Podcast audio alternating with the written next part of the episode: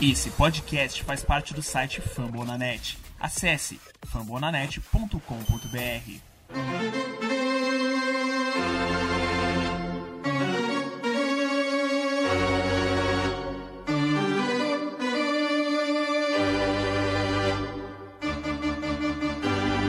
It's time for Dodger Baseball.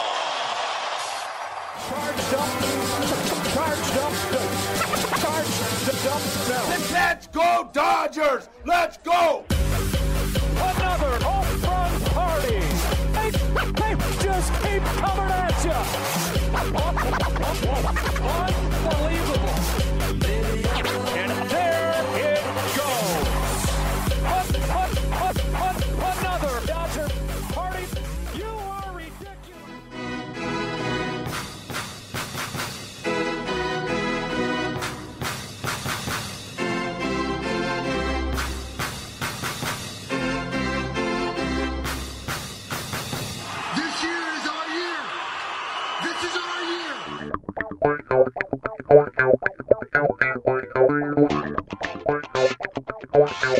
E aí, Dodgers Nation, tudo bem? Episódio 50. Eu amo números redondos.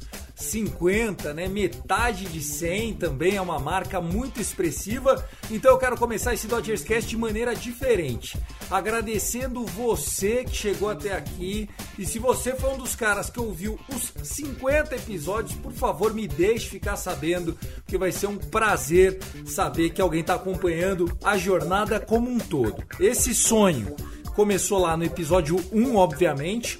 Eu, um apaixonado pelo Dodgers, sou jornalista, né? Para quem não me acompanha há tanto tempo, meu nome é Thiago Cordeiro e sonhei em fazer para o Dodgers aquilo que eu ouvia lá fora, a imprensa internacional, né? Os grandes repórteres, os beat writers do Dodgers e desde então a gente vem consolidando inclusive o formato do, do podcast, que começou de um jeito e hoje tá mais leve, tá melhorado, tá com mais gente. Gostaria de hoje ter o time completo aqui com a gente, mas deixa a gente ficar sabendo da sua existência, por favor. Manda uma mensagem, interage com a gente no arroba CastDodgers, o arroba CastDodgers, que é o perfil no Twitter do Dodgers Cast. E aí, Gui De Luca, cinquentinha, o Fernando Franca não tá com a gente, o nosso Dodgers da Massa, mas você tá aqui simbolizando toda essa nova fase do Dodgers Cast, chegando ao episódio 50, meu irmão. Fala, Tiagão, tudo bem? E aí, galera da Dodgers Nation, como é que vocês estão? Tudo certo? Cara, eu queria começar primeiro te dando parabéns, né, pelo, pelo início desse trabalho. É, chegar a 50 é uma marca incrível, é uma marca que deve ser valorizada e, e eu ouvi o primeiro, cara. Eu lembro quando eu ouvi o primeiro episódio que você soltou, ainda como espectador, eu não fazia a menor ideia que um dia eu teria a oportunidade de, de dividir microfones com você. E de cara eu já achei muita qualidade. Já achei. Falei, pô, é, no Brasil, saindo um negócio de qualidade assim, né? Era um negócio que a gente não tá acostumado nem em nenhum esporte. Então foi uma coisa que me, me marcou assim desde o começo. Eu sou uma das pessoas que ouviu. Eu não ouvi o 50 ainda porque falta ouvir o 50, mas os primeiros 49 eu ouvi. mas, porra, Esse eu também não ouvi ainda, a gente vai ouvir junto, então você é o nosso convidado para acompanhar essa jornada do episódio 50. Nós vamos repassar a série contra o Giants, eh, vamos repassar a série contra o Cardinals e vamos projetar a série com o Atlanta Braves. Como o Fernandão não tá participando desses 50, eh, eu me comprometo a voltar no início da semana que vem, mesmo que o Gui esteja apertado na segunda. Boa. A gente vai dar um jeito de gravar esse episódio com o nosso Fernandão, porque a gente adora. Apesar que a dupla eu e o Gui funciona igual aquele center right field dos anos 2010, Matt Camp no meio e você ali, o Etienne na direita, né? Exatamente. Claro que falta o Fernandão. A gente vai tentar preencher os espaços dele, né? Mas esse, esse outfield tá legal. Matt Camp e, e Dr. Dre. Era o Crawford, era o Crawford de left field. Quem não se lembra, né? O Crawford, que inclusive era um produto do Andrew Friedman nos tempos que ele era do Tampa Bay Devil Rays na época. Aí ele foi para Boston, numa tentativa do Boston, depois daqueles dois títulos, né? A pressão foi de que eles virassem um time de super estrelas, ganhasse todos os anos tal. E aí eles trouxeram o Adrian Gonzalez do Padres, trouxeram o Crawford, Cal Crawford do Tampa, e aí a gente abraçou a dupla Josh Beckett tal naquela super blockbuster trade quando começou a se formar o Dodgers que tinha eh, o shit money, né? Podia gastar quanto quisesse que tinha dinheiro, bala na agulha. E isso acabou resultando, inclusive, esse processo na vinda do Andrew Friedman para nós, né, no título que, que acabou confirmando tudo isso no ano passado. Então seja muito bem-vindo. Dodgers Cast 50 começa agora.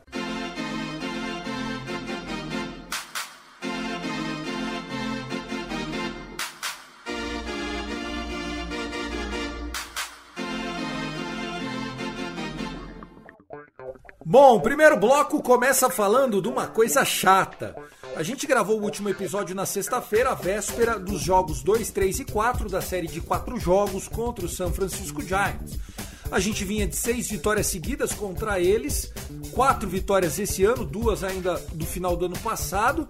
O Fernandão e o Gui super confiantes para a série, para o final de semana. E eu falando que, olha, a matemática trazendo para a média, o famoso retorno à média, é ruim para nós.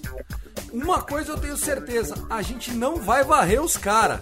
Eu só não esperava que a gente fosse varrido no final de semana, Gui. Baita balde de água fria, né? Eu confesso que eu tava muito confiante pela vitória, a forma como se deu. A gente tava feliz da vida falando do Kelly Jensen, achando que o fim de semana ia ser só festa e tudo mais. Mas a gente tem que lembrar que desde o episódio pré-temporada, quando a gente falou dos Giants, a gente bateu na tecla. Os caras são chato, os caras são pesados, os caras são encardidos, né? E deu no que deu. O final de semana foi tenebroso. Como você falou aí, tomamos essa essa varrida dos caras no final de semana, que graças ao jogo do Bullpen na quinta-feira, porque, cara, foi exatamente, né? A gente falou, porra, ganhamos o Bullpen.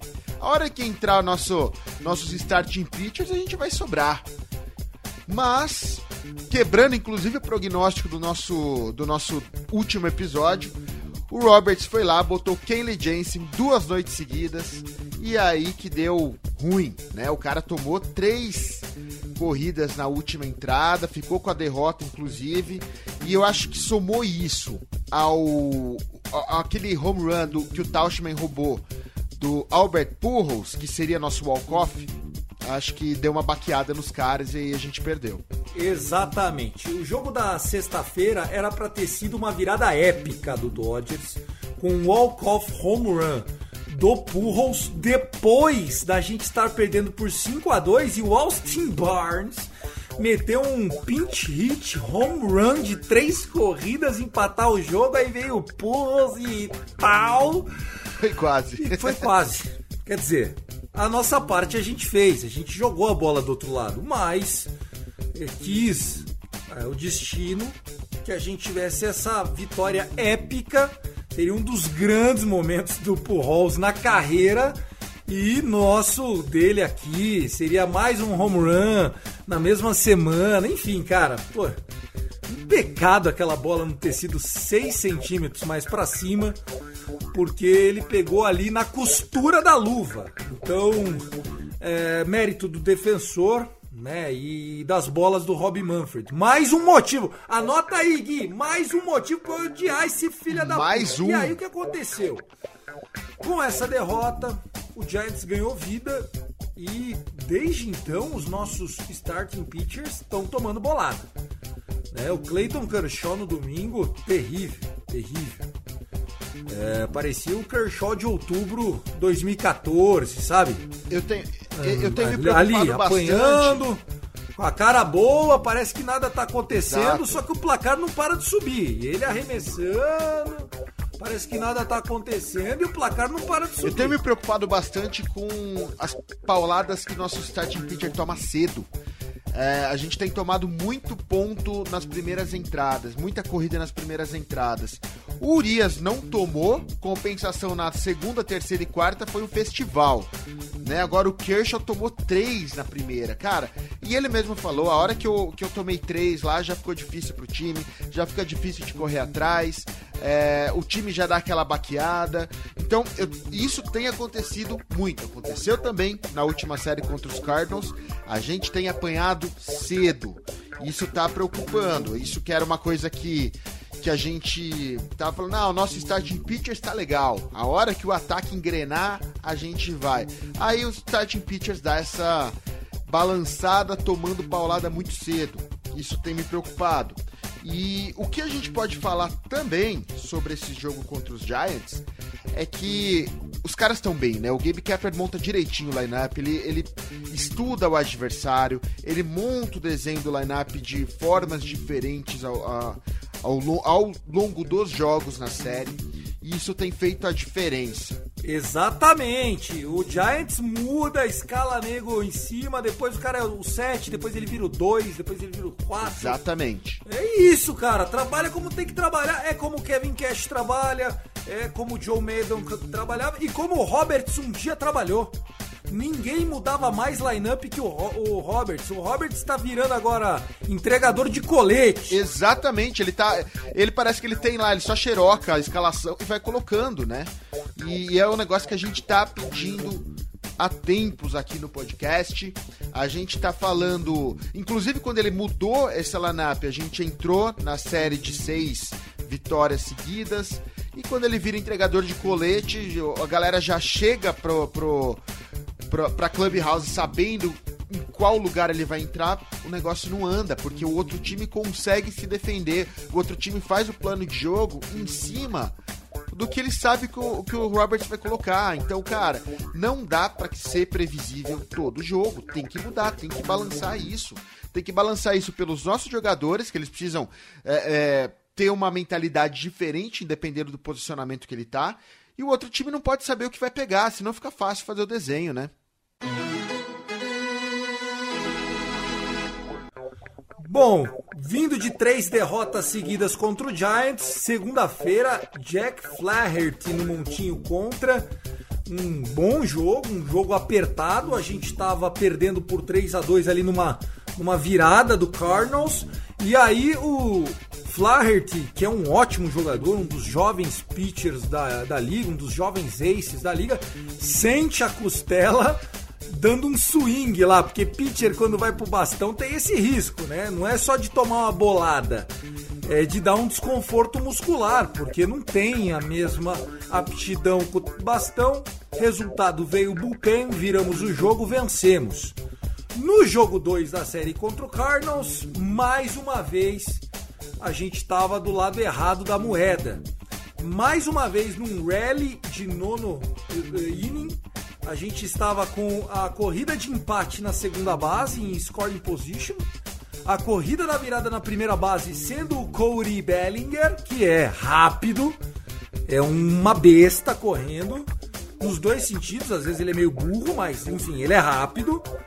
E aí o Mookie Betts me manda uma line drive pra esquerda que poderia ser até um ground rule double. Ela poderia pingar e sair ali, porque o muro é bem baixinho, bem no left field. Mas o Tyler O'Neill, bom garoto, rápido no bastão também, é, conseguiu buscar a bola. Né? Mais uma grande defesa na mesma região que foi a do Pujols, a mesma coisa, mesmo grau de dificuldade. Mais uma vitória que nós íamos ter se essa bola é, passa do muro óbvio e se bate no muro e volta, é, ia dar tempo do Bellinger conseguir completar a corrida. Então, duas derrotas de uma corrida de diferença que são tiradas nos centímetros. E que estão fazendo falta, porque com essas duas vitórias a gente estaria na frente do Giants. Então, é, o Dodgers tá faltando aquela Aquele.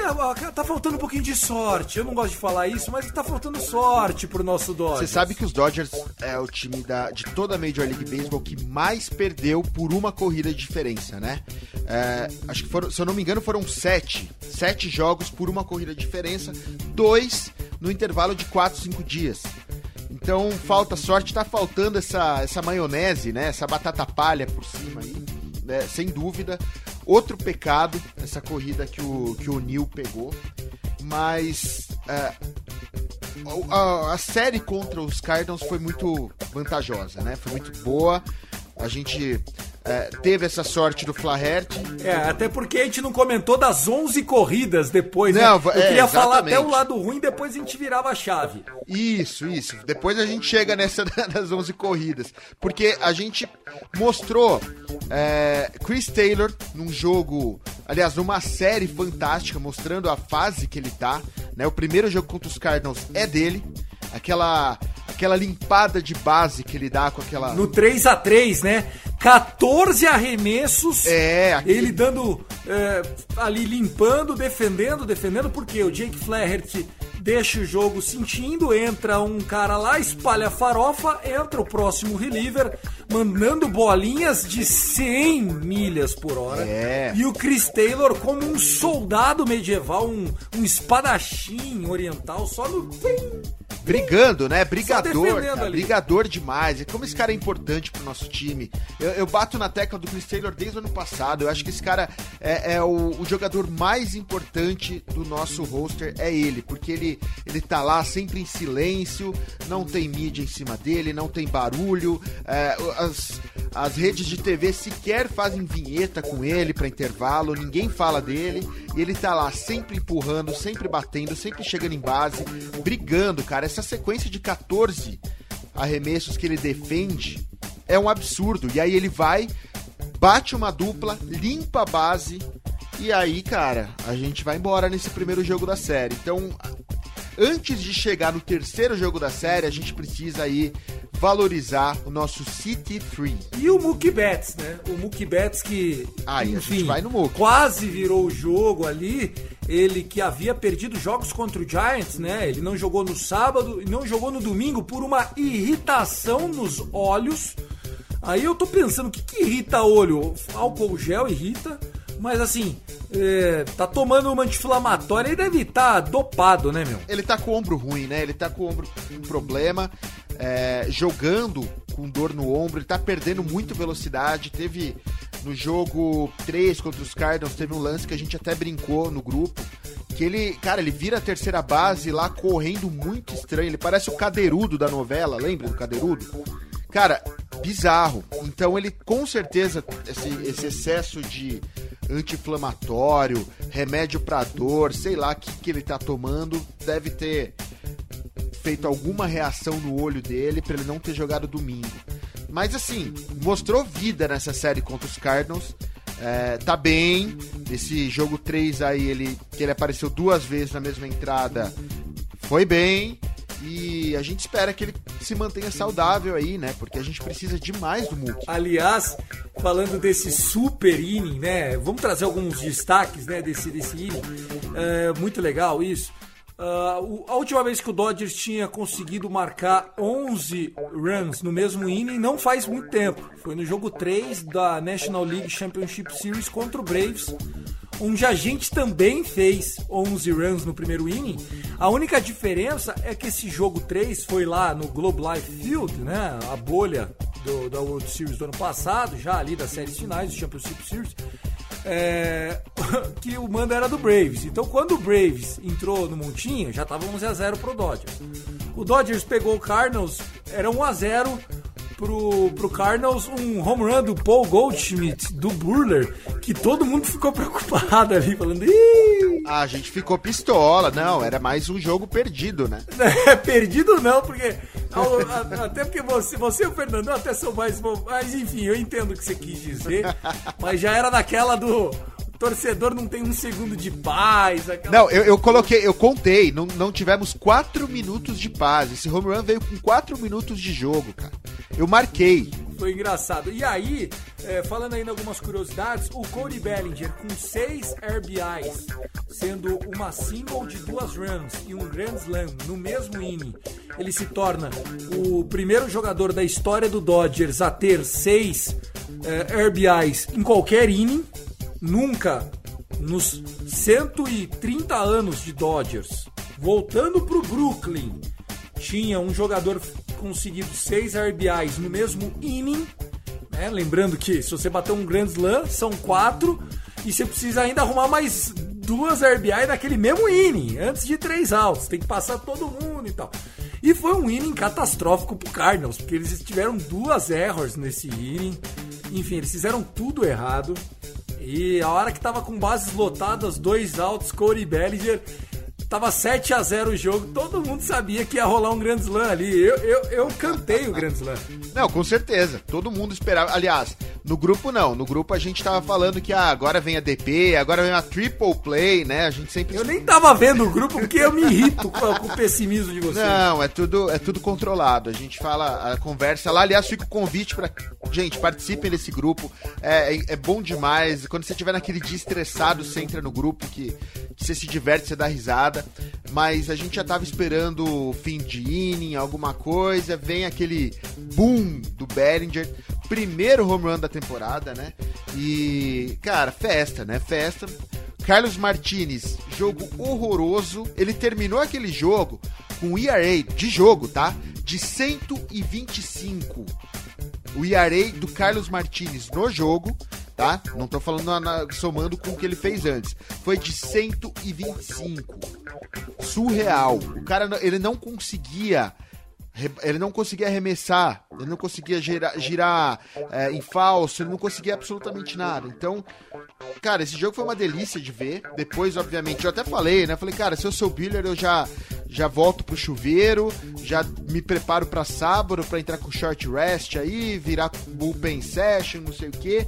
Mas o cara é fominha, ele quis a, a vitória, né? Mas o jogo, cara, foi. E tomou, e tomou mais dois home runs, né? Ele tomou três home runs no tomou jogo. Tomou mais dois, tomou. Tomou mais dois, porque aí, cara, quando o jogo fica fácil para ele, o Biller é displicente, né? Ele gosta de jogo pegado, ele gosta de jogo apertado. A hora que falou, ah, já ganhei isso aqui, ele começou a dar aqueles arremessozinhos que ele só lançava a bola. Não gosto do Biller assim, mas ele, ele tem esse jeito.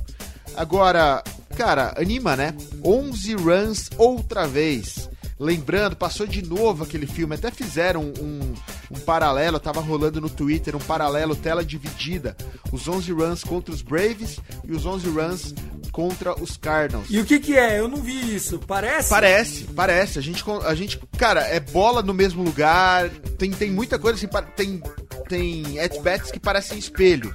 É claro, a gente não tinha é, o Seager contra os Cardinals, mas os, os, os rebatedores pareciam um espelho, cara. Eles jogavam pro mesmo lado. Então meio que deu pra seguir o game plan. Foi muito legal, muito, muito divertido de ver. Procure. E, e só para mostrar que o David Roberts né, não concorda com o Gui DeLuca, eu fui até confirmar a informação, porque eu pensei, pô, mas o, o Birler não jogou nem 5, acho que ele jogou 6. E foi isso mesmo, ele arremessou 6 innings, 103 bolas, ou seja, gastou como se fosse. Não, gastou, cansou. Final de campeonato. Ai, não dá para entender por que que volta, né? Por que que volta com ele pro sexto, enfim. O Walker Buehler, que na quarta entrada eh, tinha conseguido uma double, né? Foi bem legal a double dele, foi bem em cima da linha ali pro lado direito, campo oposto. Pega todo mundo de, de, de calça curta, né? É, bolas no, no campo oposto já são difíceis de serem marcadas. Quando é o pitcher, daí é difícil. Foi uma double bem legal.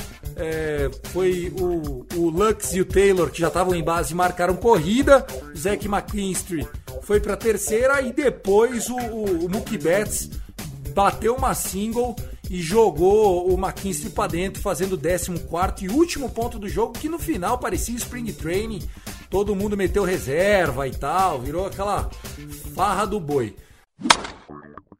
Vamos falar do Braves! É, meu amigo, começa nesta sexta-feira, estamos gravando isso no dia 4 de junho, sexta-feira, então começa nesse final de semana uma sequência de seis jogos do Dodgers fora de casa. A gente primeiro viaja para a Geórgia enfrentar o Atlanta Braves. A gente fala muito em Costa Leste, mas o Atlanta Braves, apesar de jogar a divisão leste, no mapa ele tá mais pro sul do que pro leste, né? Tá mais pro sul e relativamente pro centro também, né? Tá logo lá acima da, da Flórida, a Georgia fica um pouquinho mais pra esquerda no mapa.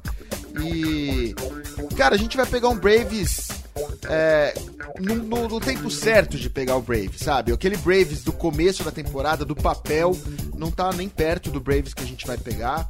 É, eu acho que é o momento certo da gente pegar, pra gente ter o, o a, a, volta, o reencontro com as vitórias. E você acha que isso é bom? Eu acho. Tem mais levanta defunto nessa liga do que o Los Angeles Dodgers? É, mas eu acho que o momento do Braves, não, não, não sei, não vou cravar nada aqui, ó. Ih, rapaz, começou assim, eu já tô preocupado, ó. Não, não Seguinte, eu pedi pro Rogério Magalhães, o grande Rogerinho, o, o- o Roger Mag, ele vai mandar um áudio aqui pra nós. Rogerinho, você que é fanático pelo Braves, obrigado por participar com a gente. Vamos ouvir o que ele falou aí. Fala Tião, fala Gui, fala galera do Dodgers, um prazer falar com vocês novamente. Com certeza vocês vão pegar nessa série um time bem mais enfraquecido do que na final do ano passado da, da National League, devido à baixa performance de alguns jogadores, a diversas contusões e um bullpen totalmente enfraquecido com relação ao ano passado. Tem sido uma temporada bem estranha, mas para nossa sorte, nenhum time da, da divisão leste da National League disparou. Estão todos ali na, na mesma pegada. O, o Braves conta com destaque ainda do Acunha, Acunha mais amadurecido ainda, é, disputando o MVP da temporada. O menino está numa missão é, incrível, mais disciplinado no, no, no bastão, é, mais focado e disposto a bater o recorde de, de 40 e 40, 40 home runs e 40 bases roubadas. Temos com- também com segundo destaque o Austin Riley se firmando na terceira base, tanto def- defensivamente quanto no ataque, no qual tem melhorado bastante a, a- a sua atuação. Muitas contusões eh, tomaram conta do elenco, desde os Stars até o catcher Travis Darnold e agora com Marcel Ozuna que vai enfrentar um, acredito eu, um bom tempo na cadeia e nunca mais jogará pelo Braves. Um banho de água fria no contrato de 48 milhões, quatro anos, para uma dona que é conhecida por ser mão de vaca para liberar dinheiro para assinar jogadores. É uma pena, mas continuamos confiantes que ainda é o melhor time da, da divisão leste da National League. Um abraço, pessoal, até mais. Tá aí, ó. Ele concorda com você, viu, Gui? O momento não é bom, tá triste com Ozuna, falando que o Acunha tá numa missão. E, e é bem isso, né? Apesar de ter o Austin Riley, que foi destacado aí, é um time que tá sofrendo com lesões, né? Ah, não, é isso, é isso, né? Tá sofrendo com lesões, tá, tem um bullpen fraco, como ele colocou, o bullpen não tem mais aquela força que tinha, mas ah, eu acho que o principal ponto que ele colocou aí é a questão do Ozuna, porque isso aí, cara, além de tudo, pega no emocional do time. Né? O cara, ele não tá machucado, ele não tá na injury list, o cara tá preso. O cara que tava lá até a semana passada na Clubhouse com a galera e, e, bom, eu não acompanhei muitos jogos de assistir jogos dos Braves esse ano, mas o Ozuna sempre foi um cara que dentro do, do time, no dugout, ele sempre foi é, muito querido, sempre animou lá, tava sempre fazendo as comemoraçõezinhas, sempre rindo com a galera. Quando você tem um cara, um companheiro de time que está preso por um motivo mais patético e sério que existe no mundo, isso daí desmonta a moral do time, isso aí desmonta o emocional do time. Então os caras estão falando, cara, sim, fudeu, né? Porque não é porque perdemos o cara que, que batia porque ele nem tava tão bem assim, mas é a moral de ter um amigo preso pelo motivo falando, olha que monstro, que cara escroto que ele é, né? E o por mais que a Cunha e Austin Rayleigh estejam bem, e estão mesmo, como como nosso amigo aí colocou, tanto defensivamente como ofensivamente, o Acunha tá numa temporada que vai brigar lá MVP, talvez com o Tatis, talvez esperamos também com o Max Muncy. O time tá no chão, o time tá emocionalmente no chão, abalado, e isso é o único ponto que eu acho que vai pegar nessa série. Né? A gente vai pegar três arremessadores é, que a gente já pegou no, no- em times diferentes, mas a gente já pegou na campanha do título do ano passado. A gente joga contra o Anderson. Urias pega o Anderson seu ERA de 3.27. É, o Morton tá com o ERA um pouquinho mais alto, vai jogar contra o Kershaw no sábado. 4,26 o ERA do Morton. E o Max Fried, que não tá achando, eu até tinha pego ele no Fantasy, já até dropei porque ele tá mal demais. 5,35 ERA do Fried, vai pegar o Bauer no domingo à tarde. Então, assim, a gente não vai pegar arremessadores em seus melhores momentos, mas eu não vou falar qual é o meu prognóstico contra os arremessadores, porque eles sempre crescem contra a gente. O meu ponto é o emocional dos Braves mesmo e o ataque, que tirando a Cunha e Rayleigh, o, o próprio Freeman não tá funcionando. E eu acho que os caras vão entrar abatidos. Bom, a série, a gente vai pegar o topo da rotação deles, né? Nós vamos encarar na sequência Ian Anderson, hoje à noite, vai ser Julio Urias contra o Ian Anderson. No sabadão, Clayton Kershaw voltando ao montinho para pegar o Charlie Morton. É, o Charlie Morton que foi nosso é, starting pitcher rival já duas vezes, né? Tanto nos tempos de Houston Astros na World Series, como nos tempos de Tampa Bay no ano passado na World Series, é. e agora vai estar jogando pelo Braves. É um cara que sempre faz jogos duros contra o Dodgers. A gente sofre para achar a bola lenta do Charlie Morton. E no domingo, jogaço. Mais um canhoto, Max Fried contra o nosso cavalo Trevor Bauer. Aliás, eu quero aqui aproveitar para citar o Fernandão, o nosso super Fernandão, que pediu desculpa por não estar presente aqui com vocês hoje. Mas o Fernandão fez uma enquete de quem havia sido o melhor starting pitcher dos quatro no mês de maio. Se era o Clayton, Bauer, é, o Julio ou o Walker. É, eu votei no Walker Buehler, porque eu acho que, eu, eu tô nessa terra para defender o nosso menino, para ver se ele dá desconto no futuro. Mas, é assim, o mais votado ali era o Trevor Bauer. Qual foi na sua opinião, Gui? Eu votei no Bauer. Eu votei no Bauer. É, achei ele em maio, ele estava totalmente seguro, teve um escorregãozinho aqui e ali, mas eu, eu sempre vejo no Bauer um pitcher muito seguro, muita segurança, muita é, regularidade. E o cara gosta de jogo grande, né? Não, não que os outros não gostem, mas em maio eu achei que foi o Bauer.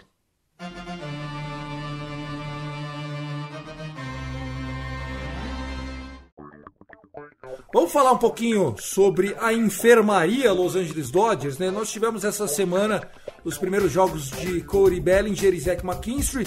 O Corey Bellinger que antes de explodir para 6 RBIs, ele vinha numa sequência de 0-8, daí ele conseguiu um walk e depois ele conseguiu uma single. No jogo seguinte, mais uma single e daí já meteu um home run Grand Slam.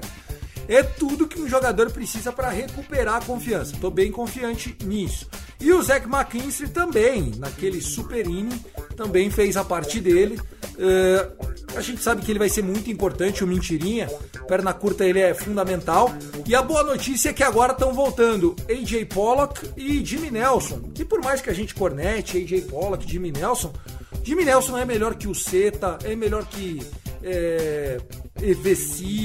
O, o AJ Pollock é melhor que, que Reels, Noise e, essas tralhas do cacete. Não tem o que falar, nós estamos precisando de experiência, de nego grande. O time do Dodgers está perdendo muito jogo idiota. Nós estamos 7-13 em jogos de uma corrida. Não dá, pessoal.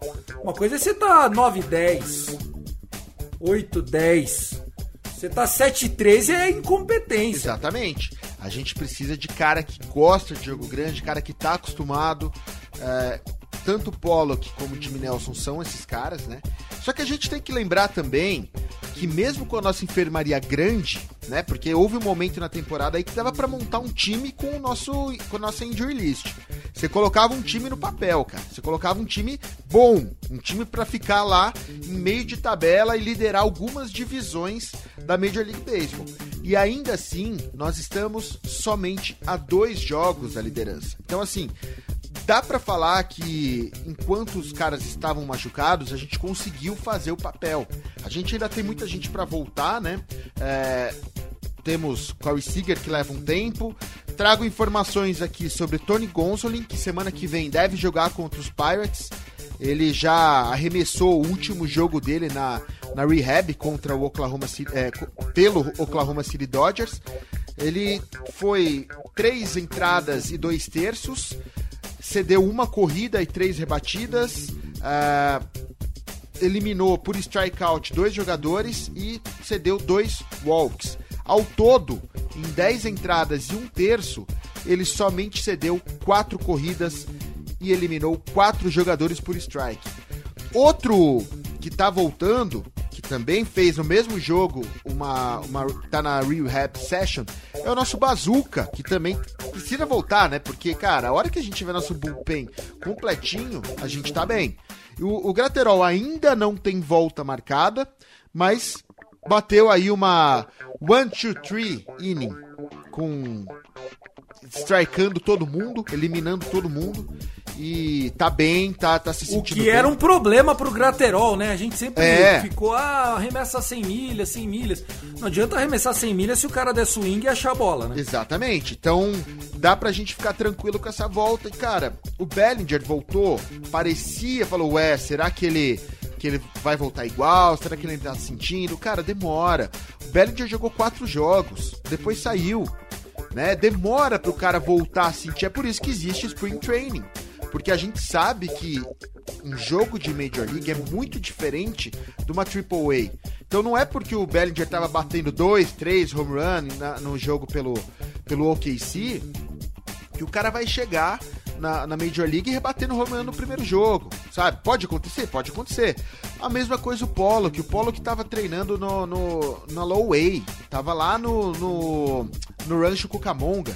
Ele não vai, não adianta você querer, eu até posso jogar uma zica reversa aqui, mas não adianta você querer que o Polo, que no primeiro jogo da volta dele, vai destruir, vai ter é, quatro at-bats, achar três de quatro. Não, não adianta, o cara vai ter um começo lento. É normal, mas a gente tem que valorizar que nesse tempo todo, com o nosso time na enfermaria, a gente está só três jogos atrás, dois jogos atrás dos Giants. E tenho certeza aí que nesse mês de junho a gente vai encostar mais ainda nos caras. É, só pra passar um pouquinho então a standing, né? A gente hoje tá na terceira colocação da divisão. Nós temos duas derrotas a menos do que o Giants, mas nós temos dois jogos a menos que o Giants. Então, se a gente vencer os dois jogos nossos que faltam, né? é, na verdade, não, acho que a gente tá com os mesmos números. Não, de novo. peraí. Então, só pra gente falar um pouquinho das standings aqui, Gui, o Dodgers hoje está 33-23. É uma campanha suficiente para colocar a gente no wild card junto com o Padres. Se a temporada acabasse agora, teria um jogo de wild card entre Padres e Dodgers lá na casa dos caras. Será que ia ser tenso ou não? Nossa, imagina! Ia ser sold out com certeza. E ó, tem muita chance de acontecer, tá, pessoal? Ou um Dodgers e Padres, ou um Giants e Dodgers, ou, um- ou um Padres e Giants. Porque assim, a nossa divisão tá bem à frente na briga do Wild Card. Né? Eu sei que é cedo, é cedo, é cedo, é cedo, mas já foi 33% da temporada, tá? Um terço já foi. É, agora, quando chegar no All-Star Game, vai ser dois terços, e aí vai faltar só a reta final. Mas hoje, o Dodgers, que é o segundo time do Wild Card, tem dois jogos e meio de vantagem para cima do St. Louis Cardinals. Então, você que tá aí, é bom sim torcer contra Cardinals e Brewers. É bom sim ganhar a série contra o Braves, um 2-1 fora de casa ótimo, porque o Braves está nessa briga também pelo wild card com a gente, só que tá seis jogos atrás. Então, vamos fazer a lição de casa. Eu também não tô muito desesperado, mas hoje não é garantido que a gente vai ser campeão da divisão como era no início do ano. Não, com certeza. É, a National League West, ela é de longe a mais disputada dentro da National League. Você vê a East, por exemplo, é liderada pelos Mets com 55% de aproveitamento. Os caras estão 27 e 22. É por isso que os Braves ainda estão na, na cola, como o, o Rogerinho falou. Né? O, o- o Braves, com uma campanha negativa, 26, 28, está em segundo. Então é óbvio que a National League West é a mais disputada e a gente tá lá. É óbvio que o Dodgers puxa pra frente, né? Então São Francisco Giants e San Diego Padres deram aquela aquele boost no time pra poder pegar os Dodgers. Assim, ainda é meio do ano, geralmente o negócio come por experiência, né? A gente é macaco velho disso aí, a gente sabe que o negócio pega mesmo em agosto e setembro, aí que os times precisam ter começar a ter uma campanha, uma série invicta grande, que é aí que começa a separar os meninos das crianças, da- dos adultos, né? Então, a gente precisa continuar na cola, fazer esse joguinho legal contra os Braves, um 2-1 fora de casa tá excelente. Depois a gente precisa também pegar, quem que a gente pega aqui depois dos Braves? É, já é o É o Pirates. Daí a gente vai fazer um Dodgers Cast pra falar do Pirates. É, é, mas tem que ganhar. Tem que ganhar porque, ó, a gente tem Pirates, Texas e Filadélfia em casa. Cara, depois Arizona. Pô, é uma sequência boa pela frente. A gente precisa fazer um, um jogo bom, a gente precisa bater nos caras, marcar uma, uma numeração bem positiva aí pra gente continuar na luta e, pô, tá- já dá pra passar os Giants, vai? Dá um aviso pra galera aí, já tá aberta a votação pro 91º All-Star Game, que vai rolar dia 13 de julho de 2021, lá no Coors Field, em Colorado.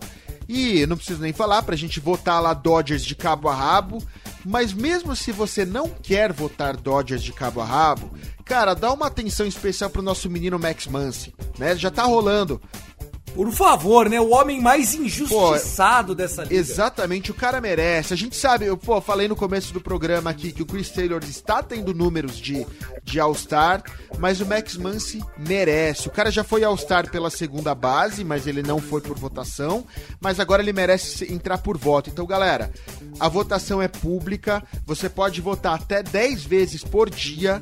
Então vamos votar Dodgers de cabo a rabo pelo site dodgers.com barra All-Star. Por favor, votem no- nos meninos. Adorei. Eu acho que assim, jogadores que merecem pelo menos ganhar uma possibilidade de participação no All-Star Game, eu vejo o Max Muncy na sua posição o melhor disparado ali dos segundas bases da Liga Nacional.